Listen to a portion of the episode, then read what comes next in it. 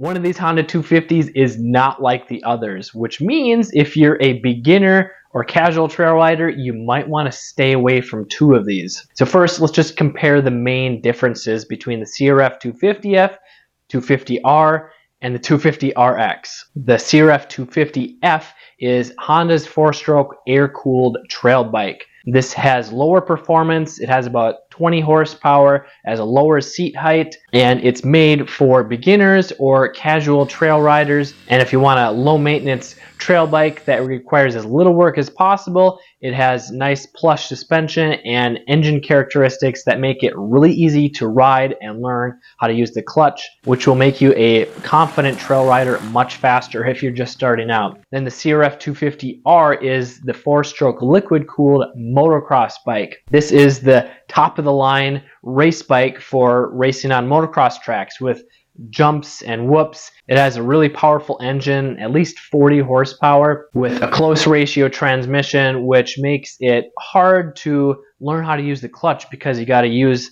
the clutch and the throttle a lot and slip it a lot. And it, you stall it really easily because you got to get going a lot faster uh, so that the bike doesn't stall. And then the CRF 250RX is based on the motocross bike, but it's the enduro or cross country model, which means it still has pretty much the same power because it's based on the same engine, but it's detuned slightly. It has a little bit more bottom end and mid range power to make it a little more manageable when you're riding off road or on the trails. But make no mistake, this is a race bike. So if you're just starting out, it is possible to ride if you're out in the open or really easy trails. But once you're getting into tight technical trails, the snappy power is going to be really hard to control and manage without whiskey throttling and hitting a tree. So which is best for a beginner? Well, if you haven't figured it out already, my recommendation is the CRF 250F because the power is super manageable and beginner friendly. It has really good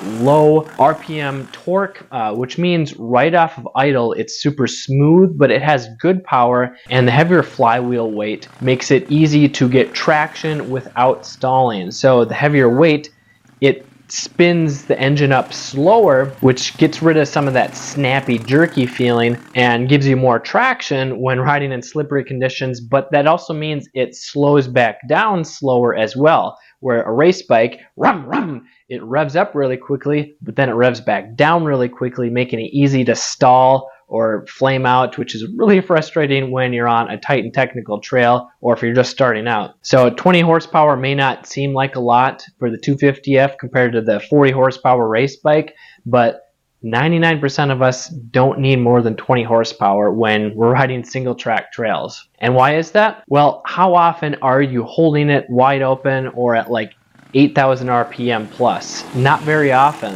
when you're on the trails. You're probably going to be in the 3,000 to 6,000 RPM range, which is where the 250F trail bike shines. It has really smooth torque, where the race bikes, they're still building up power, and then once they get above that, they get really snappy, which breaks the tire loose. Uh, your rear end starts sliding around if you don't have really good throttle control, and it makes it more exhausting to ride because you're constantly pushing and pulling on the bars trying to keep it in control. So the 250F is definitely best if you're a beginner, but what about trail riding? Is it still the best? Well, if you're just starting out, yes, obviously. But if you're a more experienced rider, the 250RX is a good option, and especially if you're riding faster, more aggressive trails where you're going at least 20 miles an hour. Because the 250F with softer suspension, it'll soak up bumps better uh, at lower speeds like 5 to 15 miles an hour where the 250RX, the stiffer suspension, it's not going to soak up those bumps as well, making it more jerky and exhausting unless you're riding faster. And once you start riding above like 15 miles an hour, the 250F trail bike, it starts to beat you up a little bit because it doesn't have as much suspension travel and you're more likely to bottom it out and get bucked off of the bike. So if you're a beginner or novice or just getting back into trail riding for the first time in like 20 years, I recommend the 250F. Where if you're a more experienced, you're intermediate to expert level rider, the 250RX might be a better option if you like to ride a more aggressive bike with more power and higher tech suspension. And if you are just starting out trail riding and you want to prevent crashes that can lead to injuries, I got a free workshop that you can sign up for right now. You can get instant access and it's totally free. You can head to motocrosshideout.com slash workshop or click the link in the description below.